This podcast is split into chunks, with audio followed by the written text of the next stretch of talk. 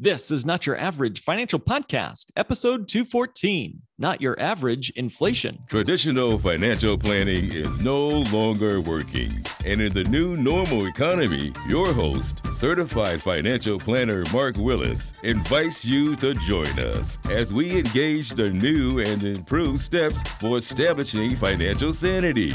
Be curious, be stable, be sane. This is Not Your Average Financial Podcast helping you think different about your money, your economy, and your future. Hey, everybody, welcome to this week's episode. Tomorrow, what are you doing tomorrow? Want to hang out? We've got our Not Your Average Financial Summit happening, and I'd love to hang out with you. We're going to be having an incredible day, full, jam packed of content. Uh, and opportunities for you to meet me and a number of our associates, as well as the founder of Bank on Yourself, Pamela Yellen. She's going to be there.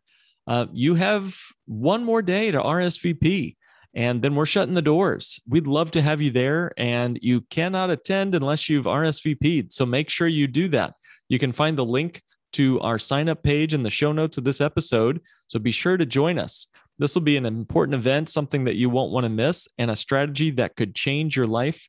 Uh, might just be buried among the conversations, the tactics, and the presentations that we're going to be giving throughout the day tomorrow. That's October 9th, 2021, Saturday, tomorrow. So go to the show notes or you can go to notyouraverage.mn.co, sign up for our membership site, and find the event. It's happening tomorrow.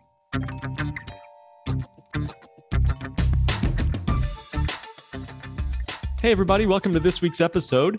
It's mid November 1923.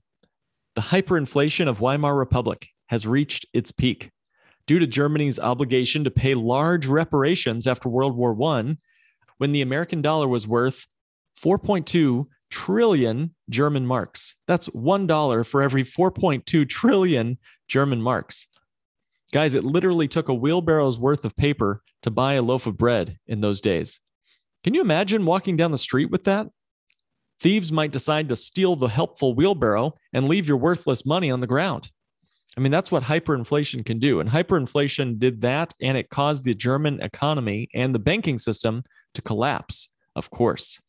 Now, guys, the thing about finance is it's not an opinion, it's not an ideology, it's not a political debate. It's just math. I love it. And in my business, quite often I'll look at someone's net worth statement. That's part of my job and work as a certified financial planner. And you can either be looking at your personal net worth, or we could be looking at your business's balance sheet.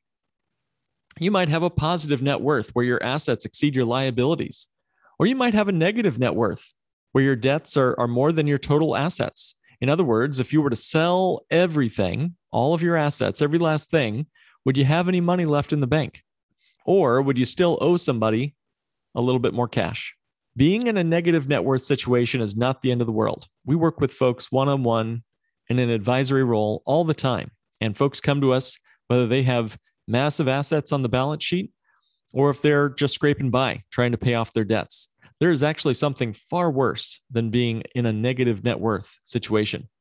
See, at least when you have a negative net worth, you're able to earn your way out of that situation. However, there is a financial tipping point after which there is no mathematical way to break free. It's when your interest payments on your debt is so huge that your earned income cannot even pay the interest on the debt. Okay, so let's imagine you're uh, uh, earning a hundred grand a year. Okay, and maybe you've got some credit cards, maybe you've got some mortgages, but you can still pay the bills, even though you might have a negative net worth. Now, fast forward, and you've racked up so much debt that just servicing the interest exceeds your entire income. That my friend, is when you've truly fallen into the financial black hole of which there is no hope for escape. How do you know if you're in that situation? A calculation called net present value. To walk through this, you simply perform that calculation where you forecast a person or a government or a business's expected future cash flow, you know, their revenue and their costs, and you net those cash flows against each other. It's a tremendously helpful calculation for individuals and business owners. But what about the government itself? Can it fall into that same financial black hole? Well, one thing that makes applying the net present value calculation to a government a bit different is that governments are able to print or borrow their own money in a way that, you know, you or I or a business cannot do. Now, this does not make the net present value math irrelevant. It merely postpones the inevitable and enables the eventual shortfall of the government to grow. So you might think constructing a model to analyze the solvency of something as huge as the US government would be really difficult, but it's actually a fairly simple process to analyze. In fact, most of the information can be found at usdebtclock.org. Uh, and we took a screenshot of that uh, as of the recording date. So you can go check that out. Uh, as, as of late September 2021, you can kind of see what the US net present value is doing. Okay, so let's take a look at some of this. The US government's positive cash flows are quite stable, guys. Uh, you know, it comes almost entirely from one source individual income taxes. That's you and me, by the way. uh, we are the government's greatest asset. Uh, as of 2021, there was a positive cash flow of $3.8 trillion. Try to keep as many of these in mind as possible. I'm going to kind of give you the bottom line uh, here in a few minutes. So there was a $3.8 trillion positive cash flow that's coming from individual income taxes, corporate taxes, and other revenue. So it's difficult for the US government to increase those inflows because the country is past its growth stage. In, in fact, if you tried to tax us too much more, uh, we'd simply either work less or find ways to avoid paying those taxes. And we've moved past the growth stage. We're into a maturity stage as a country and even maybe some people might say a decline stage as we all age as the boomers age. Thus our gdp our gross domestic product growth rates are expected to decline you know we were easily doing 5 6% for a long time there but now even hitting 3% growth uh, as a GDP is really difficult for us as a country to achieve. Even to the United States' own optimistic model, we're seeing an expected decline of GDP for the rest of the century. Also, attempting to increase tax rates will stall the GDP even further. It'll cause even further reductions to the GDP, leading to a bigger percentage of a smaller number. Now, the US government's negative cash flow comes from a lot of different sources defense, social insurance, interest payments, and other endless programs. However, they tend to be fairly stable, locked in because these programs are really sticky, and because cuts to one bucket tend to be offset by additions to another bucket. America has no recent history of financial responsibility. Since 1970, outflows have exceeded inflows, except for a few years of surplus around the year 2000. Now, generally, citizens are not really fond of cutbacks. Look at Greece's austerity measures that they took a few years ago, nor are corporations, who at this point have a greater say in how the government is run. So the path of least resistance is to just keep spending until you hit that brick wall, whether the creditors cut you off or hyperinflation kicks in, for example. What were these cash flows for the most recent year? The United States government has a revenue source totaling $3.8 trillion. Again, that's mostly our income taxes. And our total costs this year are $6.8 trillion. That's an operating loss of $3 trillion in one year. In one year. Now, total government spending was 45% of the country's $22.8 trillion GDP, making it far and away an above average year for spending for obvious reasons with the pandemic and more. Now, again, I'm not counting on this being a political episode. I certainly stay out of that mess. I'm just simply looking at the math. So let's do the net present value calculations. Step one, you get your current assets and liabilities figured out. So, as most of you guys know, that the decades of these sustained operating losses that we've had in this country uh, have resulted in a sizable national debt. This last year, of course, even added to that. The present value of that debt is simply the current value, which is negative. It's actually a negative $25 trillion. That's uh, our total assets, which is our our revenue of taxes, 3.8 trillion, minus 28.8 trillion dollars in total liabilities. That's a negative 25 trillion dollars. Now, step two of the net present value calculation is to get expected future cash flows figured out. Uh, next, we need to get the estimated future cash flows and, and inflows and outflows to our timeline. We've got to choose a long timeline because the government has promised to pay debts that extend for many decades. Debts like Social Security, Medicare, that sort of thing. So the US government itself uses a 75 year timeline in their own model. So let's look at that together. The first promise the government has said that they'll pay is on social insurance operations. Uh, government actuaries have already modeled these cash flows out for 75 years, and their base case estimate is a present value of a negative $49 trillion. That's the estimated future Social Security and Medicare receipts, estimated future payouts to seniors, essentially. The government calls this off balance sheet debt. Uh, these debts to citizens plus the official debt uh, results in a subtotal of $69 trillion. $69 trillion. That's our total current debt plus the unfunded liabilities of Social Security insurance. This is per their own financial statements at the US government. Uh, next is core operations. These actually run at a gain. We've, we've had a $27.9 trillion gain expected over the next 75 years, our core operations. That's good. So there's some good news here. Next, the interest payments. The next component we need to look at are the annual interest payments on the debt projected out over 75 years. The current payment in this low interest rate environment is about $300 billion. That's 9% of the revenue. However, the government estimates interest rates will average about 5.1% over 75 years. So they expect interest rates to rise back up over 75 years to 5.1%. So increasing dramatically where we are now at 1.8%, our current rate uh, to borrow money as a government. And of course, our debt will need to increase to pay the unfunded baby boomer benefits as they continue to retire. So, plugging this into our net present value model, we're going to get a net present value of future interest payments to banks and, and international corporations and ourselves. The net present value there is $110 trillion of debt just to service our interest, just to pay the piper, not to pay down the debt, just to service it. And finally, we need a terminal value. So, finally, our last year of our model, year 75, uh, we need to place some sort of terminal value there. We're going to call that the liquidation value. We plug that in there, that closes out the debt. It would mean essentially we'd pay off every last debt. Somehow we'd come up with all that money in 75 years. Uh, we'd have to have a present value bucket earning some interest for us. And right now, that bucket has got a huge hole in it. It's a negative $38.8 trillion. So each step I've, I've really tried to be as generous as I could in building these assumptions in, but we need to put all this together to create a net present value of the United States. So we calculate that net present value. Uh, we just simply add up the numbers I just listed there. Uh, and so you get the Social Security, the core operations, the interest payments, and then that terminal value number. And that gives us a net present value of a negative $189.6 trillion. It, it almost hurts to even say that out loud. Uh, so, to provide a point of reference, Credit Suisse calculates the global wealth at $360 trillion as of 2019. That means our government shortfall represents over half of the world's global wealth. Let me say that again.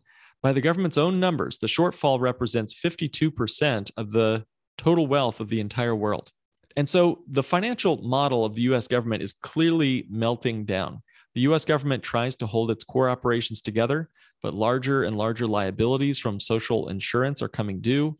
There's negative cash flow that's increasing, interest rates continue to rise, and more loans have to be taken out to avoid default, which of course increases our debt, which of course increases our payments and those keep increasing. It's a combination of rapidly increasing debt and increasing interest payments that sends negative cash flow hyperbolic. That's us falling into that black hole I mentioned at the top of the episode. And that breaks the model. And in other words, we default on our debts. Of course, the absurd shortfall that I've been talking about will never actually come to pass because at some point before 75 years go by, all that interest payment will eventually be called the banks for the United States will call us and demand payment, and we won't be able to pay it. And that will result in a default. In fact, this is according to the US government financials. This is a report that comes out every year. And as of 2017, I'm going to read a quote directly from the US government's own financial report. They say, and I quote, the debt to GDP ratio rises continuously despite flat primary deficits. So they're assuming no massive coronavirus at that point. The debt to GDP ratio rises continuously despite flat primary deficits, mainly because higher levels of debt lead to higher net interest expenditures, which lead to higher deficits and debt. the continuous rise of debt to GDP ratio after 2026 indicates fiscal policy is unsustainable. The longer policy action to close the fiscal gap is delayed, the larger the post reform primary surpluses must be to achieve the target debt to GDP ratio at the end of the 75 year period. End quote. Now, that is a quote for the ages right there. Their fiscal policy is not sustainable, they say. And there is 100% probability that this ends in some sort of default. The longer the delay, the report says, the larger the default will be. But of course, they don't use the D word. They're saying the words post reform surpluses, as in somehow, some way, we'll figure out how to get another surplus out of this country of ours. So, how does all this end? Let's let's talk about that for a minute. And then let's talk about some solutions for you and me. Well, unfortunately, it ends with a four letter word. And the word is, yep, math, M A T H. Did you think I was going to say another four letter word? No. Again, basic finance, math. Okay. This is not politics. This is just looking at the numbers. People always say, you know, hey, Mark, you know, there's hope. There's gonna, we're going to think of something. Our country has survived worse, but there's no such thing as magic. Net present value math is simple, it's authoritative, it's apolitical, it doesn't have an agenda either revenues will have to be increased or cost is going to have to be decreased dramatically, or we run into default or hyperinflation. Those are the outcomes. In fact, guys, this is already happening. They're already inflating the money supply. Listen to this. This will blow your minds. If you're if you're chilling out, I, I need you to come back to me for just a minute if you're multitasking. In the year 2000, the M2 money supply, that's like how much money is floating around in the country. Uh, in 2000, it was 4.8 trillion dollars. At that time, we had a country population of 300 million people. Currently, our population has grown by 10%. We've now got 330 million people in this country. Our money supply is now $18.8 trillion. So we've grown our population by 10%, but our money has grown by 341%. What? By 2024, our population will grow another 4%, but our money supply will grow by 237%. And by 2028, our population will hit another 4%. Again, it'll be a population at that time of 358 million people. Our money supply will increase by another 237% from 2024 to an astonishing $105.8 trillion. So, wrap this up. From 2000 to 2028, our population increases by merely 19%, but our money supply increases by 2,164%. What does all that mean? What it means is the government is destroying the purchasing power of our money. There's no surprise there. That's called inflation, which is a stealth tax. Why stealth? Because nobody had to pass a law, nobody had to agree to raise our taxes here. This is called a stealth tax, and it's actually more deadly than a real traditional tax increase. Why? Well, one, no one had, had to have the courage to raise taxes on us in Congress. It just happened by printing some money. But two, it's sinister because everybody, everybody pays this stealth tax. The rich pay it, the middle class pay it. And yes, even the poor people pay this stealth tax. Nobody is excluded. It's the most harmful, I think, to the middle class and the poor because they're the ones who can least afford to pay this stealth tax. They don't even have enough money to go buy the bare essentials for their families. And yet, because of the government's insane economic policies, they'll be forced to survive on even less. Let's turn the corner and talk about what you can do against all of these weapons of math destruction. That's right. That's not a um, misspeak there. Weapons of math destruction. What are these weapons being used against you? Well, if I was to boil it down, the weapons are compounding growth, leverage, and the velocity of money. Your government is using these against you by destroying your purchasing power. If you think you can use a bank savings account to get out of this, guys, I'm sorry, but you're mistaken. Banks themselves, they've figured it out. They've figured out that they can pay you no interest on your savings. And that, of course, incentivizes you not to save, but rather to take out debt at their bank instead. Debt is their preferred product that they're trying to sell at the bank. Governments, similarly, are using the same logic to inflate away the purchasing power of your hard earned savings. So you've got two enemies warring against that little savings account you have at the local bank. Now, these are the weapons that are being used against you by our government and our banks who are ready to build insane amounts of debt, leveraging themselves to the hilt and to speed things up. This is compound growth, leverage, and velocity working against you. So, guys, here's the key phrase for the entire episode do not bring a knife to an inflation fight. You need to use the same weapons to protect yourself against inflation. So, again, those weapons are three principles for your money compound growth, leverage, and velocity. Make sure your money never stops doing any of these three things. So, where can you get compound growth, leverage, and velocity? How can you hedge against this insidious stealth tax of inflation? Now, some people might say that the best hedge against inflation is the stock market. But is it true? Every year, Massachusetts based company Dalbar releases the Quantitative Analysis of Investor Behavior report. This analysis is mainly designed and seeks to evaluate several different aspects of the intersection of human thinking and investing outcomes. It's my favorite report because it honestly shows the real results of actual investors.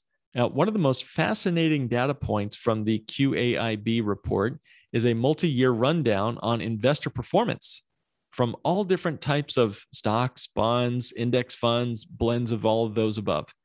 It even looks at target allocation funds like TDFs or target date funds, which most people have in their 401ks. So, what's it all say? According to Dalbar, their report says the average asset allocation fund investor for the last 20 years achieved 2.54% year over year growth. 2.54% over the last 20 years. Now, guys, inflation over that same period of time was 2.14%.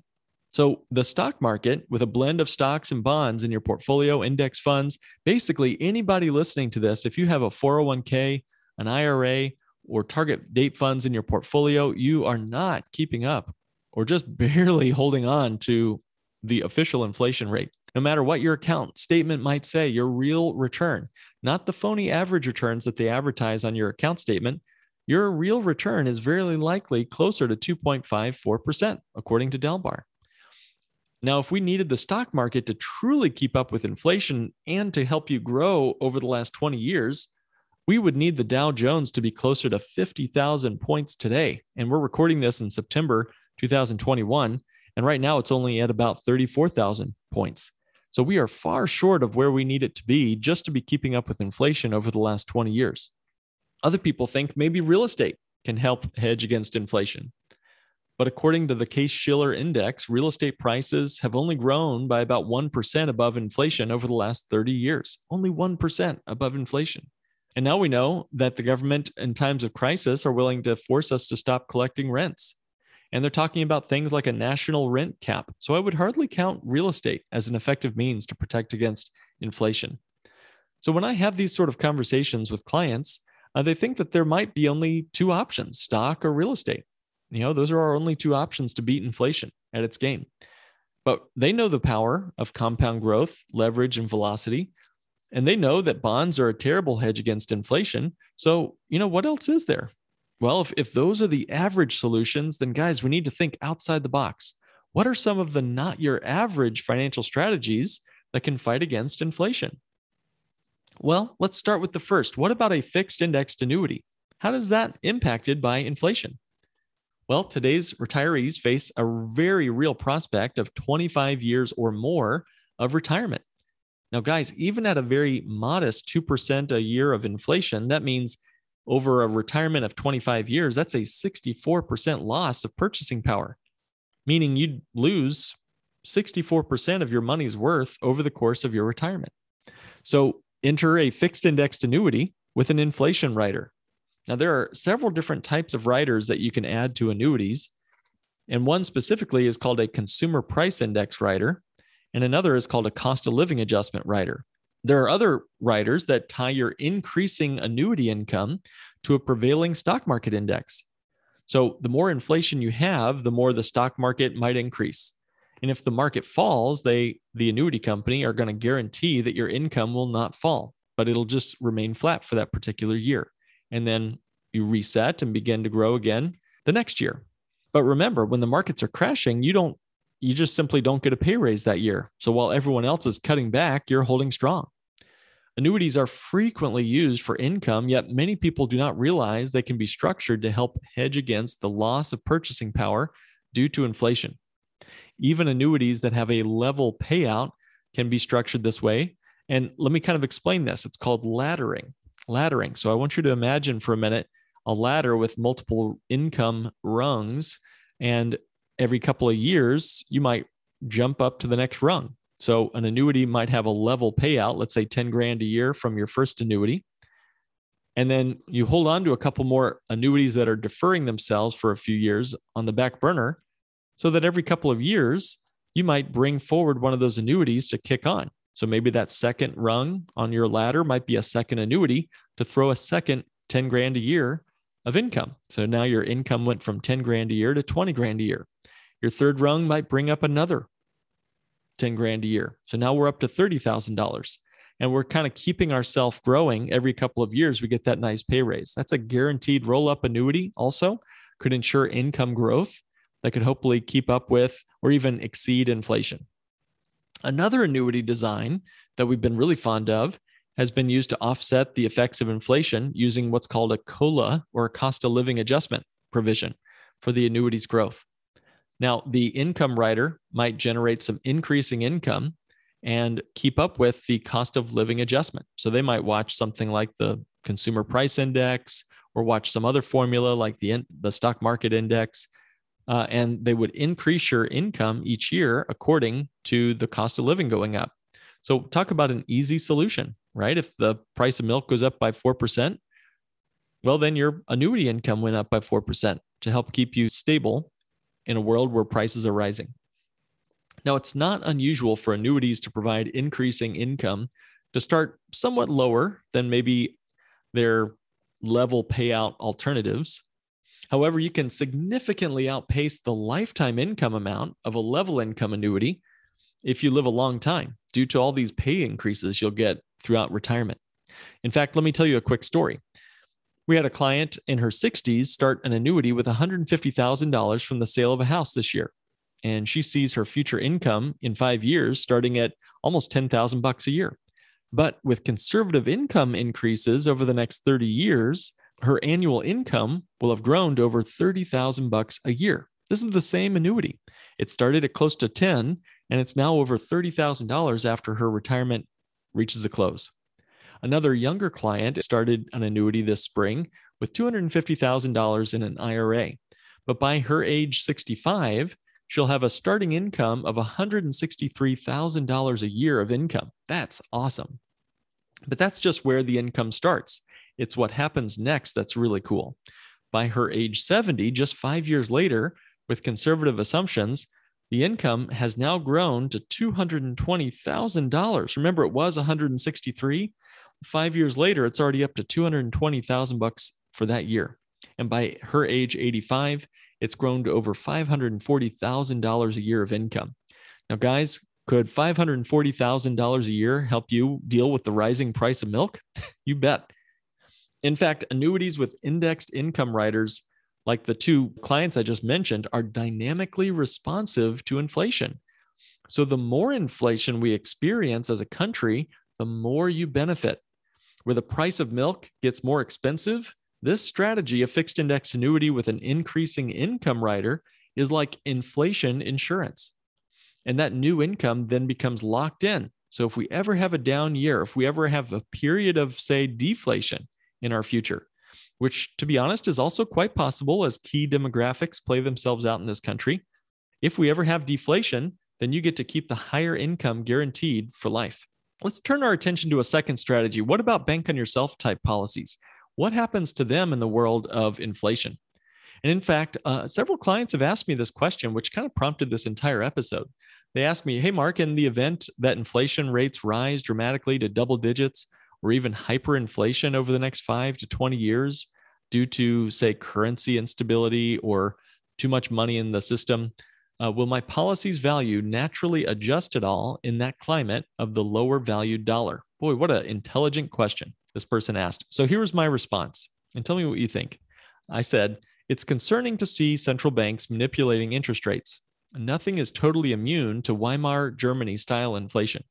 When runaway inflation happens overnight, however, if inflation is even double digit or triple digit over just a year or two or three, not much can be done.